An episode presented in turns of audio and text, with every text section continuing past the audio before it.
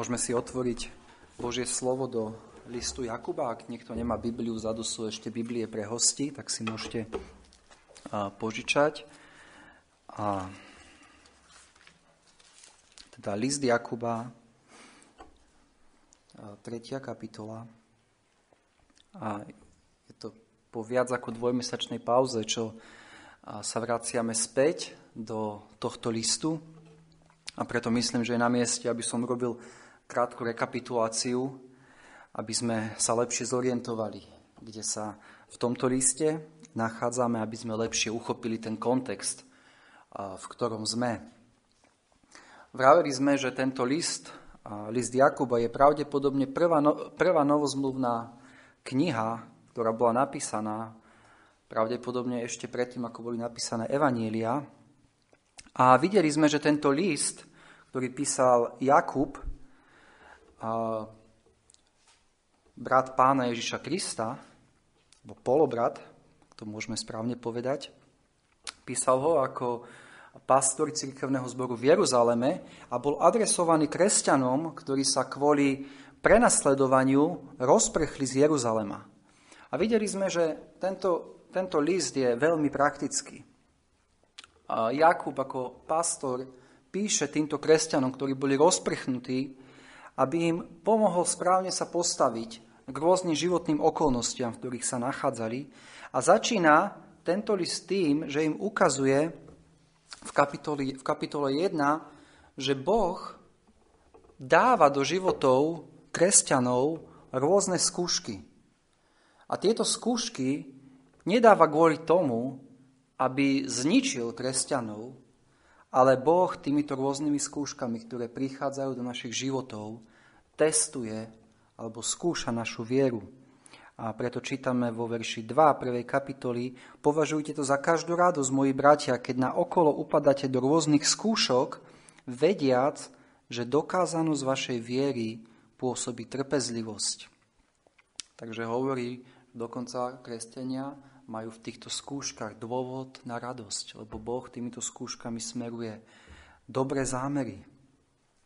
Keď hovoríme o skúškach, každá skúška má dva výsledky. A buď touto skúškou prejdeme, buď sa naša viera dokáže ako pravá a tieto skúšky bude Boh používať na to, aby kresťania duchovne dospeli, alebo v skúške zlyháme, čo nám hovorí, že naša viera nie je pravá. Alebo možno síce je pravá, ale je vo veľmi zlom alebo upadnutom stave. A teda Jakub začína list v prvú kapitolu, ako sa práva viera má stávať k rôznym životným skúškam, ktoré Boh posiel do našich životov.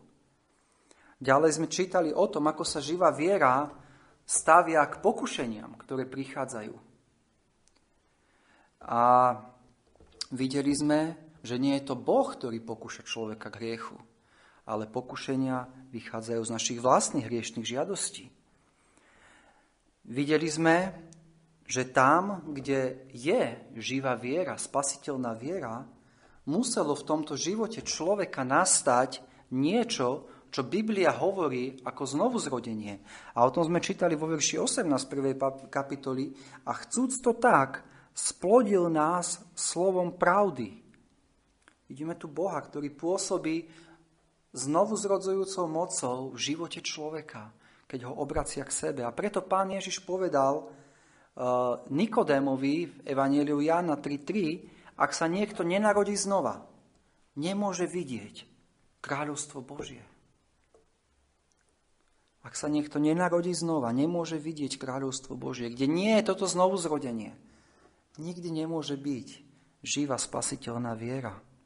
A ďalej sme videli v tomto texte, ako sa živá viera stavia k Božiemu zákonu. A videli sme, že človek, ktorý má živú vieru, príjima v tichej krotkosti Božie slovo.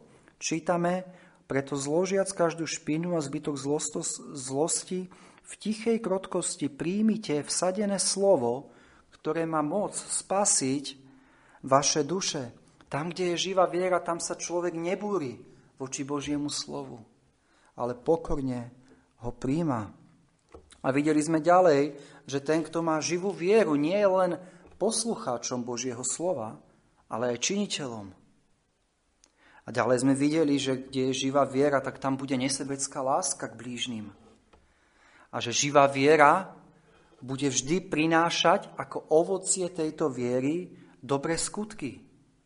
Ako tieto dobré skutky budú dôkaz toho, že v našich životoch máme živú vieru. Nie, že by sme boli spasení dobrými skutkami, lebo vieme, že všetky naše dobré skutky sú nedokonalé a nedokážeme naplniť ten Boží štandard. Ale ak sa obrátime k Bohu, ak máme živú vieru, tak túto vieru musia doprevádzať dobré skutky, ktoré budú ukazovať na to, že sme sa obrátili. A naposledy sme začali preberať tretiu kapitolu, kde sme videli, že tam, kde je živá viera, tam je skrotený jazyk. Kresťan, ktorý má živú vieru, dokáže s pomocou Svetého Ducha ovládať svoj jazyk.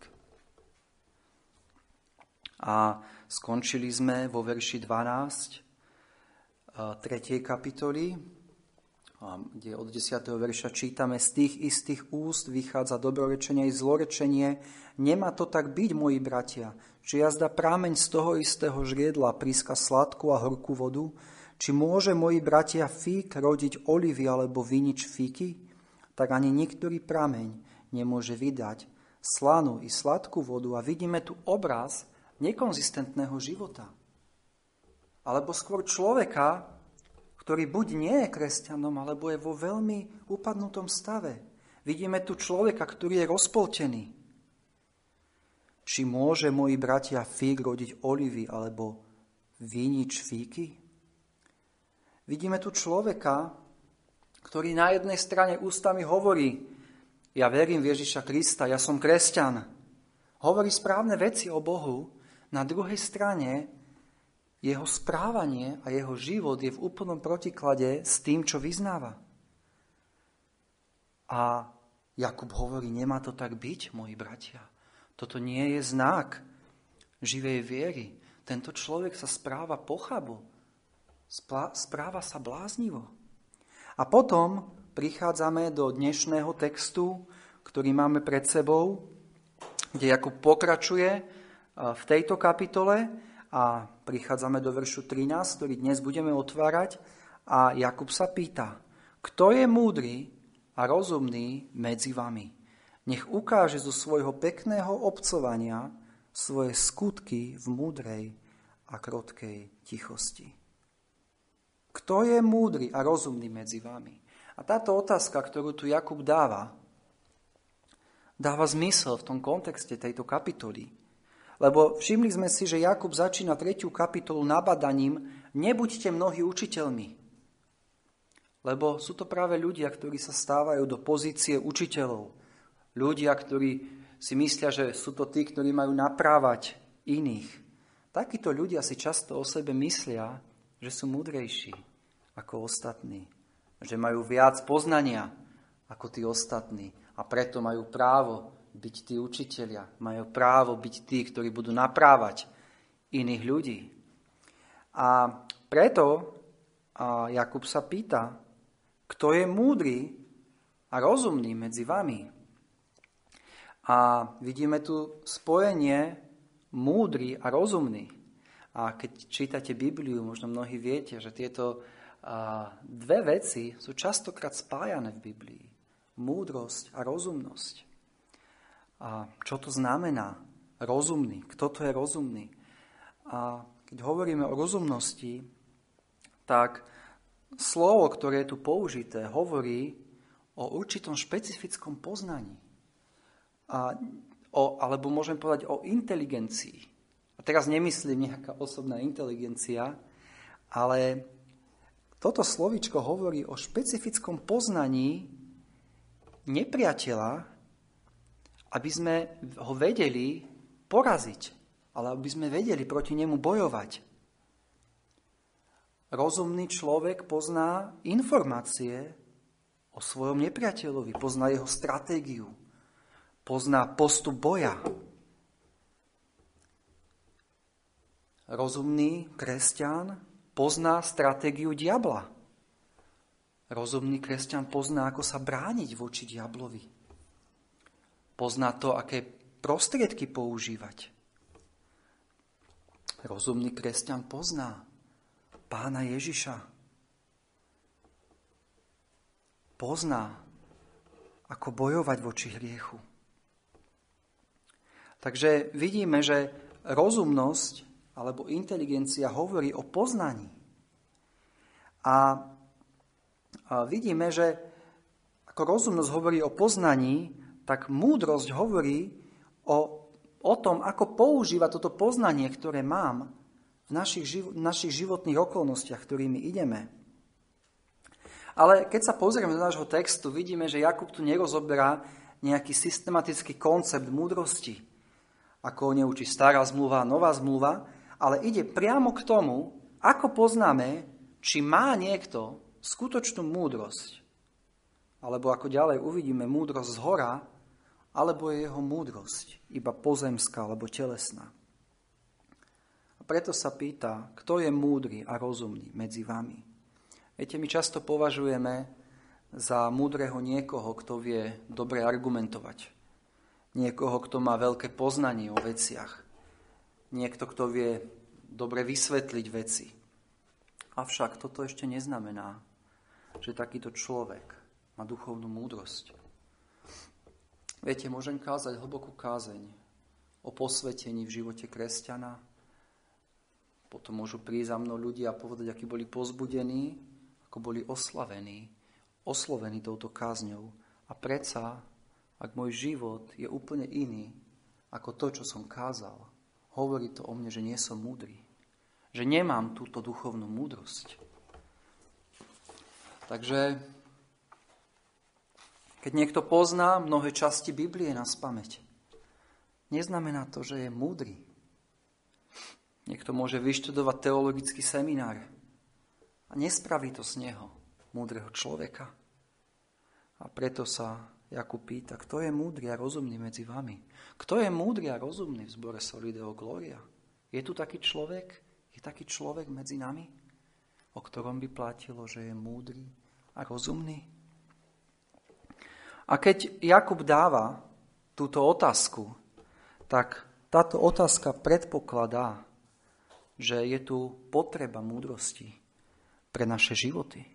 Keď Jakub sa pýta, kto je múdry a kto je rozumný, tým pádom hovorí, je potreba preto, aby sme mali túto múdrosť. Aby boli takíto ľudia. A ktokoľvek chce bezpečne prísť do Božieho kráľovstva, bude potrebovať na tejto ceste múdrosť. Videli sme, ako sme prechádzali doteraz list Jakuba, alebo keď budete čítať tento list si doma, videli sme mnoho otázok, ktorým týmto, títo kresťania čelili v ich kresťanskom živote. Ako sa vyrovnať so skúškami, ktoré mi Boh dáva, aby som pritom neobviňoval Boha. Niektorí z nich padli do hriechov a bojovali s pokušením viniť za tieto hriechy Boha. Vidíme tu ľudí, ktorí mali finančné problémy. Vidíme tu, že tam boli niektorí, ktorí uprednostňovali bohatých a zneúcťovali chudobných. Vidíme v tomto liste konflikty, ktoré boli v církevnom zbore. Vidíme tu problém, ako žiť konzistentný život. Mnohé a mnohé otázky, ktoré Jakub rieši v tomto liste. Ako máme žiť naše životy, aby sme boli zrelí kresťania, aby sme našimi životmi oslavili Boha. Toto všetko potrebujeme múdrosť. No predtým, ako pôjdem ďalej a budeme sa pozerať na to, ako vyzerá kresťan, ktorý je duchovne múdry, chcem sa zastaviť a povedať pár slov tým, ktorí si myslia o sebe, že sú dosť múdri sami v sebe a že nepotrebujú Boha a jeho múdrosť.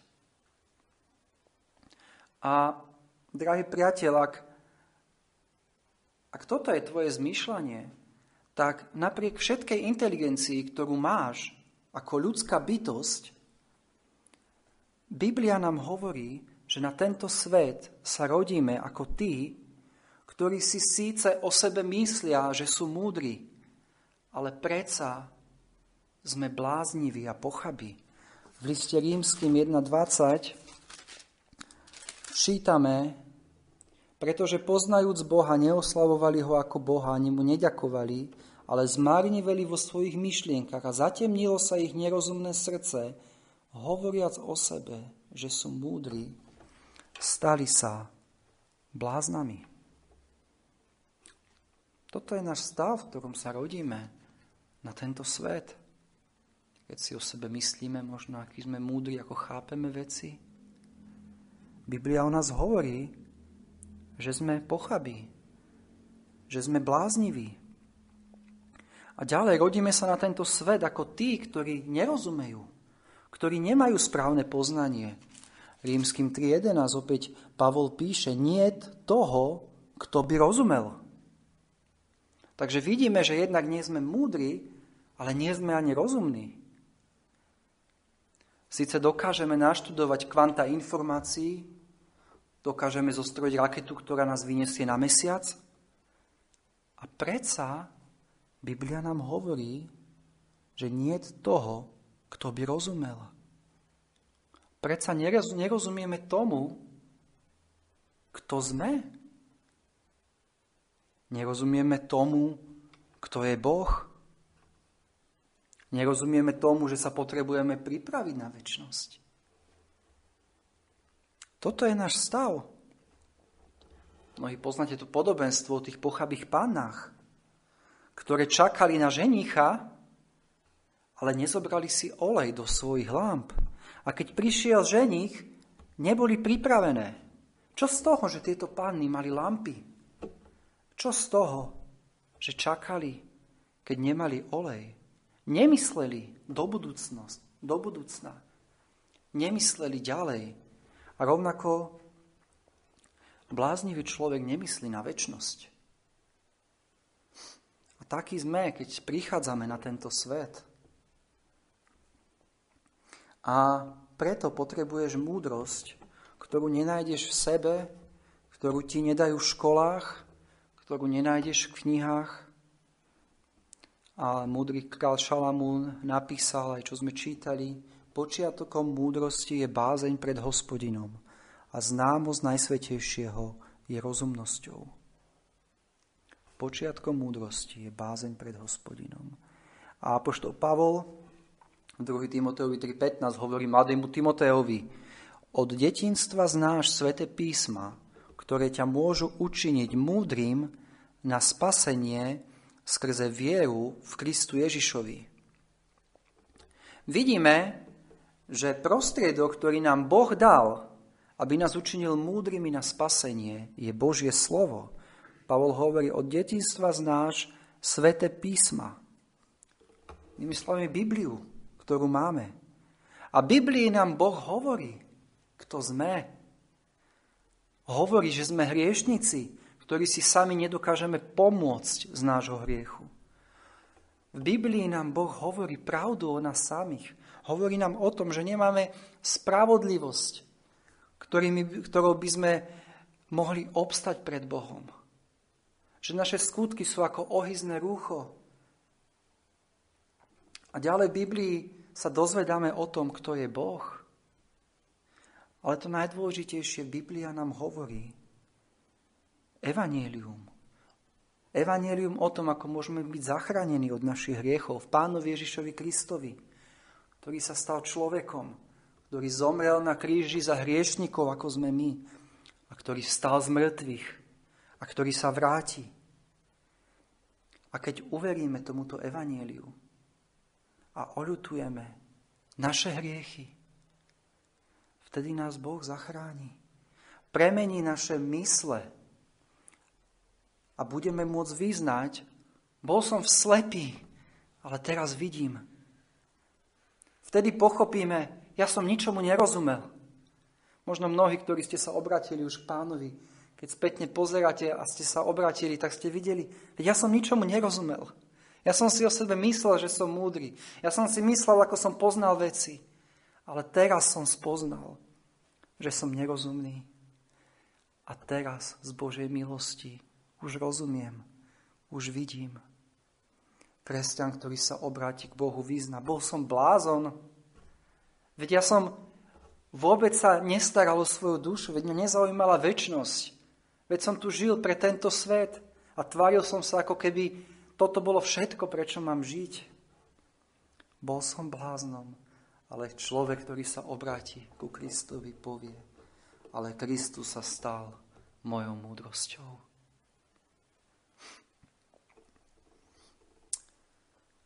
Poďme späť do nášho textu a vidíme otázku, ktorú Jakub dáva. Kto je múdry a rozumný medzi vami? Je niekto medzi vami, kto dokáže dať skutočné odpovede na skutočné problémy, ktorými ideme? Nie len vidieť problémy, vieme, že každý z nás dokáže vidieť problémy, to nie je na tom nič ťažké, ale kto dokáže dať odpovede a riešenia na tieto problémy, ktoré sú v našich životoch. Kto má túto múdrosť? Možno sa pýtame, čo je to teda tá múdrosť, o ktorej hovoríme. Nechcem dávať nejaké definície múdrosti, myslím, že sa to ani nedá. A mnohí rôznymi spôsobmi opisujú, čo je múdrosť, ale môžeme povedať, že múdrosť je poznanie, ktoré nás vedie k zbožnému životu. 1. Korinským 1.30 sa píše o Kristovi, ako o tom, ktorý sa nám stal múdrosťou. Kristus je pre kresťana múdrosťou. Kristus je ten, ktorý nás vedie k zbožnému životu. Môžeme povedať, že múdrosť znamená vedieť, čo robiť a ako žiť na tejto zemi, na Božiu slávu. A ako som povedal, kniha prísloví, keď si budete čítať, má veľa, veľa čo povedať o múdrosti. A napríklad, keď si otvoríme 30. kapitolu knihy príslovy, čítame tam ilustráciu štyroch malých zvieratiek, 30. kapitola, 24. verš, o ktorých Božie slovo hovorí, že sú múdre. A čítame, štyri veci sú ináče malými na zemi, ale sú nadmier múdre. Mravci, ľud silný, ktorí však v lete pripravujú svoj pokrm, králici, ľud mocný, ktorí však stávajú svoj dom v skale, kobylky, nemajú kráľa, avšak vychádzajú po čatách všetky, a pavúk pracuje rukami a býva na palácoch kráľových. Vidíme tu zvieratá, ktoré majú veľké obmedzenia, veľké nevýhody vo svojich životoch. Ale ich múdro spočíva v tom, že dokážu napriek týmto obmedzeniam, že sú malé, že sú veľmi krehké, že dokážu z tohto vyťažiť maximum. Tieto zvieratá dokážu múdro konať v tých okolnostiach, ktorých sú plánujú budúcnosť, dokážu sa schovať, vedia využiť ich počet, že, že ich je veľa. Vedia vyťažiť maximum z týchto obmedzení, ktorých majú. A, a Šalamún ich tu dáva ako príklad múdrosti, od ktorých si môžeme brať príklad. Vieme, že múdrosť nie je o inteligencii. Každý vie povedať, že Človek môže byť inteligentný a pritom nemusí byť múdry. Nedá sa to spolu spájať. Takže ako vyzerá múdry človek, o ktorom píše Jakub? A Jakub hovorí, nech ukáže zo svojho pekného obcovania svoje skutky v múdrej a krotkej tichosti. Ako spoznáme múdreho človeka. A Jakub hovorí, že táto múdrosť sa musí ukázať. Musí sa prejaviť. Musí byť viditeľná návonok. My častokrát, keď, keď rozmýšľame o múdrosti, rozmýšľame o niečom, čo je intelektuálne, čo je nejaké vnútorné, ale nie tak Jakub, nie tak Božie slovo. Jakub hovorí, nech ukáže, nech sa táto múdrosť ukáže návonok. A dve veci, ako sa táto múdrosť ukazuje. A čítame zo svojho pekného obcovania a v múdrej a krotkej tichosti. Takže čítame, že človek, ktorý je múdry, ukazuje túto múdrosť v spôsobe jeho života, ktorý nazýva Jakub pekné obcovanie. Alebo už veľmi nepoužívame to slovo obcovanie, ale to znamená správanie, životný štýl, spôsob života, ktorým žijeme. A múdry človek, múdreho človeka bude charakterizovať pekné obcovanie. Nehovorí to o tom, že raz, dvakrát urobím niečo dobré, ale celý môj život, ako idem, samozrejme, budeme padať, zrešíme, ale keď sa pozrie niekto na život múdreho človeka, bude vidieť, ale charakteristika, ktorú Jakub nazýva pekné správanie. To slovo pekné v grečtine kalos znamená, má význam ako niečo nádherné, niečo príťažlivé oku. Možno poznáte slovo kaligrafia z tohto slovu, slova kalos. A kaligrafia je umenie krásnopisectva. Kaligrafia sa zaoberá, keď sú napríklad svadobné oznámenia, keď krásne uh, sa píšu tie, tie texty. Je to niečo, čo, keď na čo sa pozrieme, upúta našu pozornosť. Niečo, čo je pekné, čo je zaujímavé, čo je nádherné.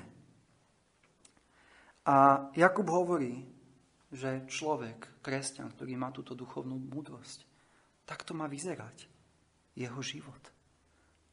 Jeho slova, jeho skutky hovorí o kráse jeho duchovného a morálneho charakteru. Keď čítate Božie slovo, mnohí vidíte mnohé príklady takýchto mužov a žien.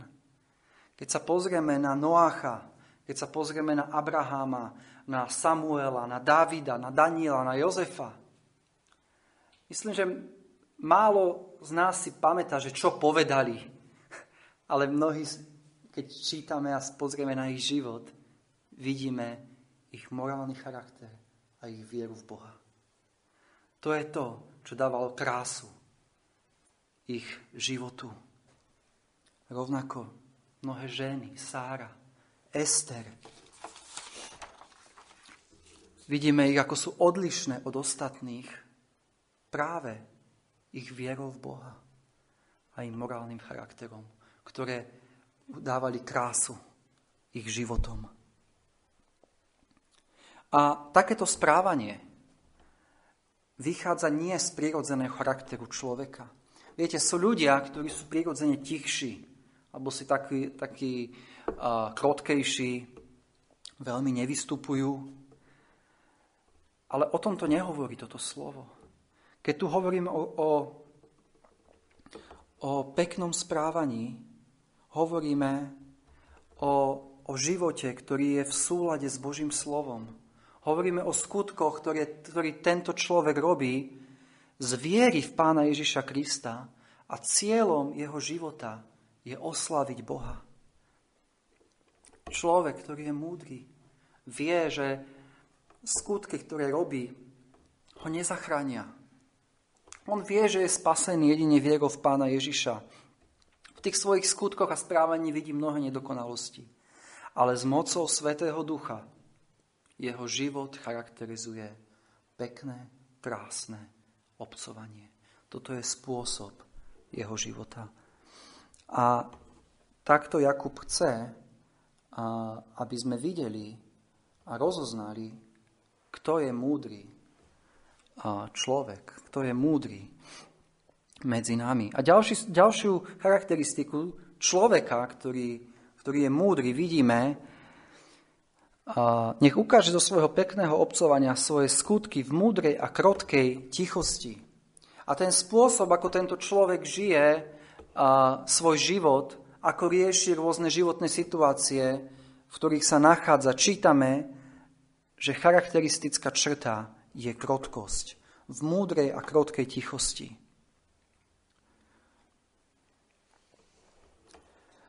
Múdrosť, ktorú tento človek má, je ukázané, ukázaná cez krotkého a pokorného ducha. Táto krotkosť znamená, že tento človek je podriadený Božej vôli, ako ju máme zapísanú v Božom slove, a rovnako je podriadený prozreteľnému jednaniu Boha. Ak tvoj život charakterizujú výbuchy hnevu a stála nejaká nespokojnosť a frflanie na veci okolo seba, keď nejdu veci podľa plánov, ako si, si zaumienil, tak to ukazuje, že nemáš túto múdrosť, o ktorej Biblia hovorí. A 1. Petra 3.4 hovorí o tejto múdrosti ako o ozdobe. Čítame, ktorých ozdobou je skrytý človek v neporušiteľnom krotkosti a tichosti ducha, čo je drahoce, drahocené pred Bohom. Táto krotkosť je drahocená pred Bohom a Biblia hovorí, že to je ozdobou kresťana. Tento svet považuje krotkosť za slabosť, ale vidíme, že Boh považuje krotkosť za ozdobu. A keď čítame Bibliu, vidíme, že táto krotkosť je hlavná charakteristická vlastnosť zbožných vodcov v Biblii. Sa pozrieme na Mojžiša, muža, ktorý viedol dvojmiliónový národ. A vieme tie všetky protivenstva, ktorým čelil na tejto ceste. A čo nám Biblia hovorí o Mojžišovi numeri 12.3. A Mojžiš bol veľmi pokorný človek pokornejší od všetkých ľudí, ktorí boli na tvári zeme. Keď sa pozrieme na nášho spasiteľa, pána Ježiša Krista, čo povedal o sebe? Matúš 11.29. Lebo som tichý a pokorný srdcom. Keď čítame Izaiáša, kde máme proroctvo o pánovi Ježišovi, 50. kapitola, prečítam od 4. po 6. verš. Čítajme, ako prorok hladí na pána Ježiša. Pán hospodin mi dal jazyk učených, aby som vedel občerstviť ustalého slovom. Budí každého rána, budí mi ucho, aby som počúval ako učený. Pán hospodin mi otvára ucho a ja sa neprotivím, neohybuj, neuhybujem späť. Nadstavujem svoj chrbat tým, ktorí ma bijú a svoje líca tým, ktorí ma rujú. Neskrývam svoje tvári pred všelijakou potupou a pred opľúvaním. Toto je opis nášho Mesiáša, Pána Ježiša Krista. Vidíme ho ako toho, ktorý sa podriaduje Božej vôli. Pán hospodin mi otvára ucho a ja sa neprotivím neuhybujem späť a vidíme Pána Ježiša Krista, ako sa v krotkosti podriaduje Božiemu konaniu prozreteľnému. Nadstavujem svoj chrbat tým, ktorí ma bijú a svoje líca tým, ktorí ma rujú. Neskrývam svoje tvári pred všelijakou potupou a pred opľúvaním. A rovnako, keď sa pozrieme na apoštola Pavla, vidíme ho ako muža krotkého, 2.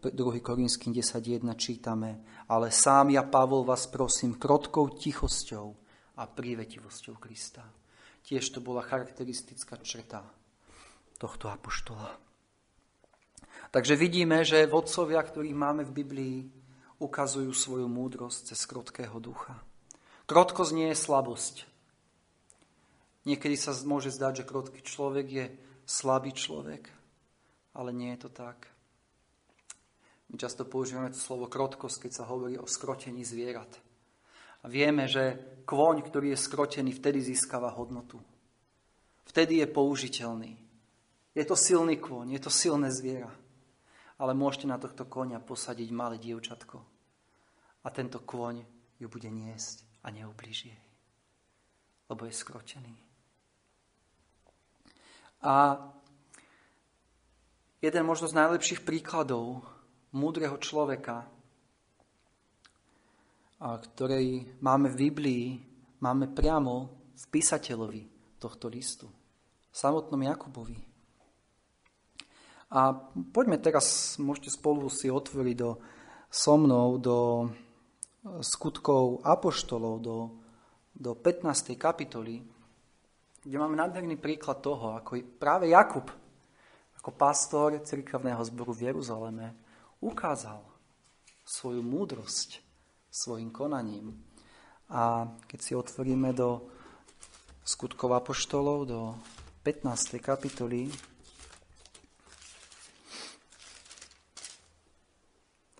tak vidíme tam jednu z najťažších situácií, ktorá nastala v cirkvi.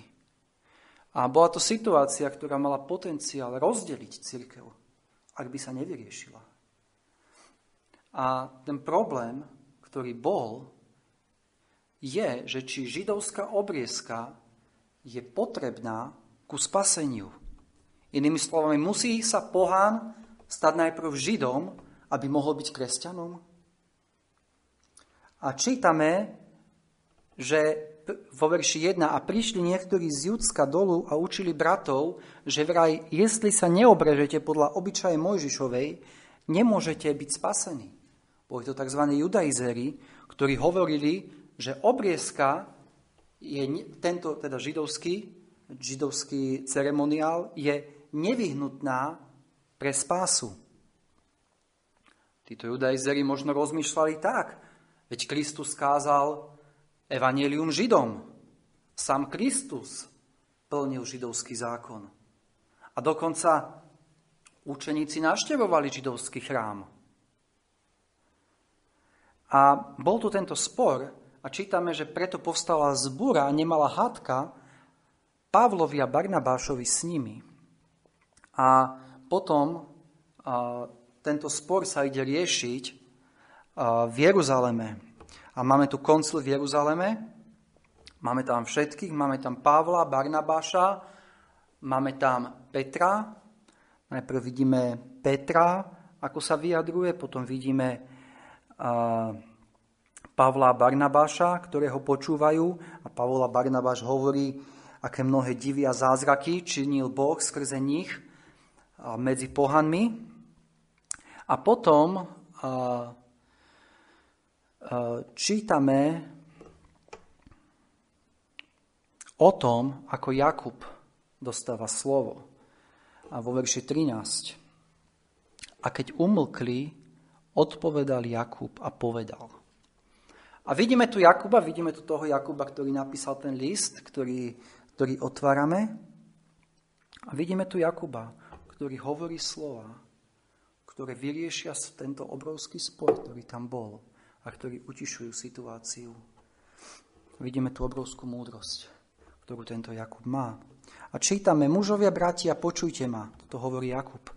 Šimon práve rozprával, ako Boh najprv pohliadol, aby vzal z pohanov ľud na svoje meno. A s tým sa zrovnávajú slova prorokov, ako je napísané. Potom sa navrátim a zase vystavím padlý stan Dávidov i jeho zboreniny znova vybudujem a postavím ho rovno. Aby pozostali z ľudí, Vyhľadali pána i všetky národy, nad ktorými bolo vzývané moje meno, hovorí pán, ktorý činí toto všetko. Známe sú Bohu od veku všetky jeho diela. Preto ja súdim, neznepokojovať tých, ktorí sa s pohanou obracajú k Bohu, ale napísať im, aby sa zdržali od pošvrn modiel a od smilstva, od zaduseného a od krvi. Lebo Mojžiš má od dávnych pokolení po mestách tých, ktorí ho hlásajú a číta sa po synagogách každú sobotu. Takže vidíme tu prejav, ktorý mal, ktorý mal Jakub. A vidíme a v tomto texte Jakuba ako múdreho človeka. Vidíme ho človeka, ktorý v prvom rade počúva. Vidíme, že hovoril Peter, hovorí Pavol a Barnabáš a potom čítame, a keď umlkli, odpovedal Jakub a povedal – že Jakub počúval. Počúval, čo tí ľudia hovorili. A toto je znak múdrosti. Vedieť počúvať. My častokrát sme takí, že chceme hovoriť a keď nám niekto niečo hovorí, už rozmýšľame v mysli, čo ideme my povedať. Potrebujeme sa naučiť počúvať, aby sme boli múdri. A Jakub počúval, čo hovorili, čo hovoril Peter, čo hovoril a Pavla Barnabáš. Ešte počúval to, čo hovorí títo judaizeri. A potom vidíme Jakuba ako toho, ktorý poznal písma. Jakub vedel, že Abraham bol obrezaný až roky potom, ako sa obratil. Vieme, že Abraham bol ospravedlnený vierou.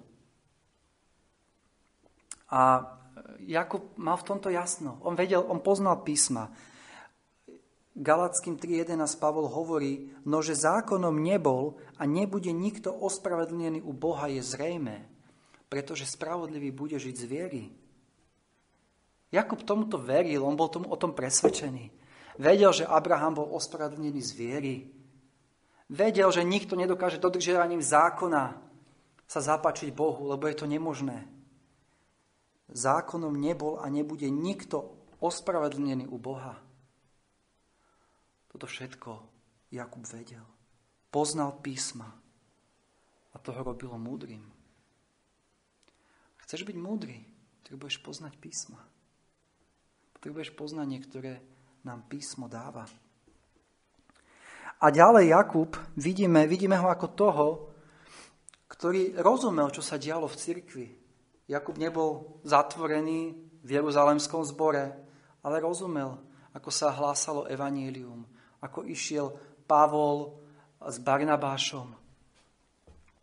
Ako sa pohania obracali k Bohu. A Jakub mal pred očami väčšie poslanie, ktoré má církev. Jakub vedel, že pán Ježiš povedal a dal poslanie církvi, aby šla a činila učeníkmi všetky národy. A Jakub vedel, toto je primárne poslanie, ktoré má církev a nezhody, ktoré sú v cirkvi, nemôžu narušiť toto poslanie. Toto poslanie musí ísť. Cirkev to musí byť ako tá, ktorá bude prinášať evanielium všetkým národom. A, a vidíme, že Jakuba zároveň ako toho, ktorý svoju múdrosť ukázal v tom, že bol veľmi citlivý na odlišnosti medzi Židmi a pohanmi. A Jakub vo verši 19 hovorí, preto ja súdim, to dáva ten svoj, to svoje rozhodnutie, ako vyriešiť tento spor. Preto ja súdim neznepokojovať tých, ktorých sa s pohanou obracajú k Bohu. Viete, viete v prvotnej cirkvi boli tí, ktorí sa obratili zo židovstva ku Kristovi a rovnako pohania, ktorí sa obratili ku Kristovi. Tieto dve skupiny ľudí mali úplne iný životný štýl. Viete si predstaviť tie obrovské rozdiely medzi Židmi a medzi pohanmi. A ako som povedal, Jakubovi bolo od začiatku jasné, že človek je spasený jedine vierou. A preto hovorí vo verši 19 svoje rozhodnutie. Preto ja súdim neznepokojovať tých, ktorí sú s pohanou, ktorí sa s pohanou obracajú k Bohu. Odmieta tvrdenia tých judaizerov, ktorí hovorili, že potrebujú títo uh, ľudia sa najprv obrezať, musia stať židmi a až potom sa môžu prijať do cirkvy. Nie. Jakub jasne hovorí, jedine vierou sme spasení. A preto dáva toto, toto prehlásenie. Avšak zároveň vidíme, a tuto, tuto vidíme tú Jakubovú citlivosť a múdrosť, ktorú mal. Zároveň Jakub si uvedomoval, že kresťania zo Židov majú hlboko v sebe Mojžišov zákon, hovorí im vo verši 21, lebo Mojžiš má od dávnych pokolení po mestách tých, ktorí ho hlásajú a číta sa po synagogách každú sobotu. A toto si Jakub uvedomoval, že tí, Tí kresťania zo Židov celý život, každú sobotu počúvali Boží zákon. Je to hlboko v nich, je to hlboko v nich sadené. A hoci Jakub vedel, že nikto nie je spásený dodržiavaním zákona, čítame vo verši 20, že verejne varuje pohanov, ale napísať im, aby sa zdržali od poškvrn modiel a od smilstva, od zaduseného a od krvi. Jakub im hovorí týmto pohanom, aby, aj keď nebudú spásení dodržiavaním zákona, predsa, aby nepohoršovali svojich bratov zo židovstva, aby sa zdržali týchto štyroch vecí, ktoré boli pre týchto Židov tak dôležité. Nie preto, že budú títo pohania spasení tým, že, uh, že budú dodržiavať tie veci, ale mal, bolo to dôležité z praktického hľadiska, aby sa vyriešila aspoň čas problémov v zhromaždeniach, kde boli títo Židia aj pohania. Tieto príkazy, ktoré im dáva Jakub, mali dodržiavať z lásky k svojim židovským bratom, aby ich nepohoršovali, ako čítame 1. Korinským 8.13. A preto, ak pokrm pohoršuje môjho brata, nebudem jesť mesa na veky, aby som nepohoršil svojho brata. A Jakub ako múdry pastor si uvedomoval, že hoci už nie sú pod odrovstvom zákona, stále tento zákon má hlboké miesto v ich mysliach. A vidíme, že Jakub tu robí rozhodnutie, ktorý, ktorý upokojí obidve strany. Jednak jasne povie pravdu. Spasení sme jedine vierou. Na druhej strane je citlivý. Je citlivý na tieto otázky a na to, aké hlboké miesto má tento zákon v životoch týchto židovských veriacich. A že bude ešte trvať nejaký čas, kedy, kedy toto sa z ich myslí dá preč. A v tomto je veľká múdrosť. To môžem ilustrovať. Je možné, že sa niekto obratí z katolického prostredia. A dajme tomu, že takýto človek celý život od malička na Veľký piatok mali prísny pôst. Buď možno vôbec nič nejedol, alebo nejedol meso. A tento človek sa obratí ku kresťanstvu a ja ho na Veľký piatok zavolám k sebe domov a urobím mu zabíjačku. Toto nie je múdrosť. Áno, my vieme, že, že pôstom sa nezapáčime Bohu, v tom zmysle, že si niečo zarobíme u Boha. Avšak potrebujeme mať múdrosť v týchto otázkach. Potrebujeme byť citliví a chápať, že ten môj brat celý život vyrastal v tom prostredí. A bude trvať nejaký čas, kým tieto veci sa usporiadajú, kým sa vyriešia. Potrebujeme k tomu múdrosť. A u Jakuba túto múdrosť nádherne vidíme. Bolo jedno príslovie, že staré obrady by mali byť pochované s určitou úctou. A je na tom niečo pravda. Takže vidíme, že pravým testom múdrosti sú skutky. Nie slova, ako často zvykneme rozmýšľať a krotkosť je prírodzenou črtou múdrosti. A kde nie je krotkosť, tam nie je múdrosť, ako nás to Jakub učí. Takže kto je múdry a rozumný medzi vami? Kto je múdry a rozumný medzi nami? Máš túto múdrosť, o ktorej píše Jakub? Poznal si v prvom rade múdrosť na spasenie? Poznal si z Božieho slova, že si hriešný, že vlastnými skutkami si nedokážeš pomôcť, nedokážeš sa zapáčiť Bohu, nedokážeš si zaslúžiť spasenie. Poznal si pána Ježiša, uveril si v Neho ako svojho spasiteľa. Stal sa On tvojou múdrosťou, ktorá ťa vedie v živote. Ak nie, dnes je ten deň, aby si prosil Boha, aby ťa zachránil, aby sa On stal tvojou múdrosťou. Ak si kresťan, je vidieť túto múdrosť v Tvojom živote, v Tvojich slovách, v Tvojich skutkoch. Je Tvoj život charakterizovaný krotkosťou, ktorá vychádza z tichej podriadenosti sa Božej vôle a jeho prozreteľnému jednaniu v Tvojom živote. To je otázka.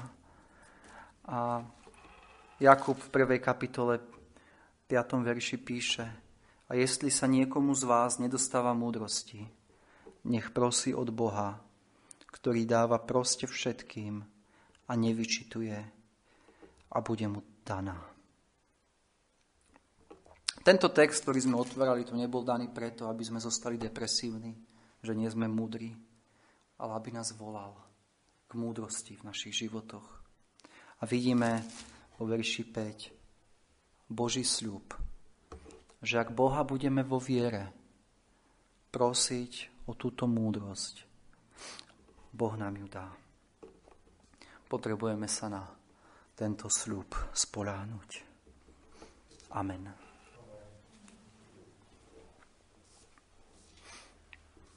Pomodlím sa na záver. Drahý nebeský oče, ďakujeme Ti za tú múdrosť v Pánovi Ježišovi Kristovi. Ďakujeme Ti za to, že si nám dal svoje slovo. Ďakujeme, že si nás nenechal chodiť v nerozumnosti, vo zvláštnych predstavách, a v tom, že sme si o sebe mysleli, aký sme my múdri, aký sme inteligentní. A predsa, Pane, bez Teba sme iba pochabí a nerozumní. Prosíme, Oče nebeský, o to, aby sme mohli byť múdrymi ľuďmi. Prosíme, aby tí, ktorí v Teba ešte neveria, mohli nájsť múdrosť na spasenie. Aby mohli vierou v Pána Ježiša Krista prísť k Tebe. A prosíme, Oče nebeský, o Tvoju církev, o kresťanov. Prosíme, Pane, aby Tvoju církev a Tvoje deti mohlo charakterizovať to, že budú múdri, že budú v svojom živote ukazovať túto múdrosť a v krotkosti a budú ťa, Pane, oslavovať týmto svojimi životmi. Amen.